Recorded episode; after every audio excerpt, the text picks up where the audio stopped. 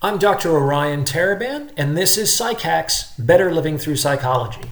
And the subject of today's short talk is memento mori and happiness.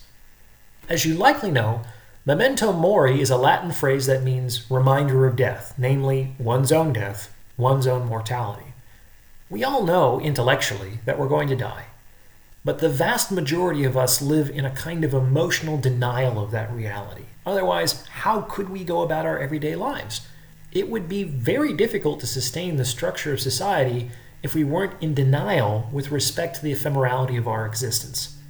But this isn't something that society does to us per se, it's generally something that we do to ourselves. Coming into emotional contact with our own mortality is kind of like staring at the sun it's not something that we can do for very long.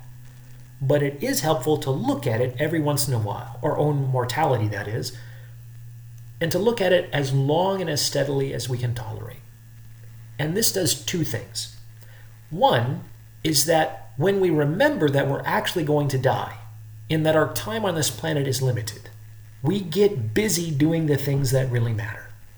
If our time is short, why bother spending it doing things that in your heart of hearts you don't really want to do, that aren't furthering your growth, that aren't making you happy, that aren't creating a positive legacy in their wake?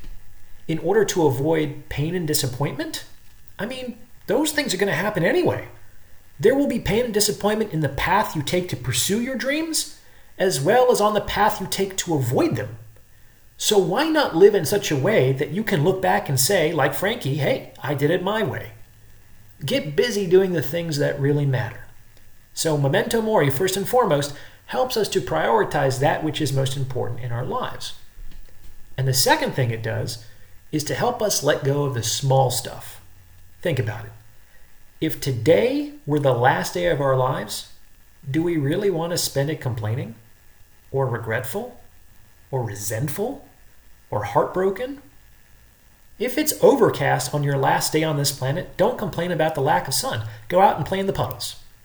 Let go of all the needless suffering about the small stuff. Maybe today is as good as it gets.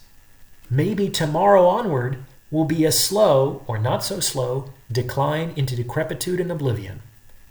So, do you really want to spend what could potentially be your last best day whining and irritable?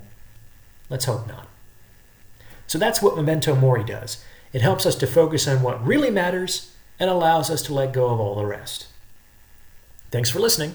If you have a topic you'd like discussed in a future episode or would like to schedule a consultation, you can reach me at psychackspodcast at gmail.com. Until next time.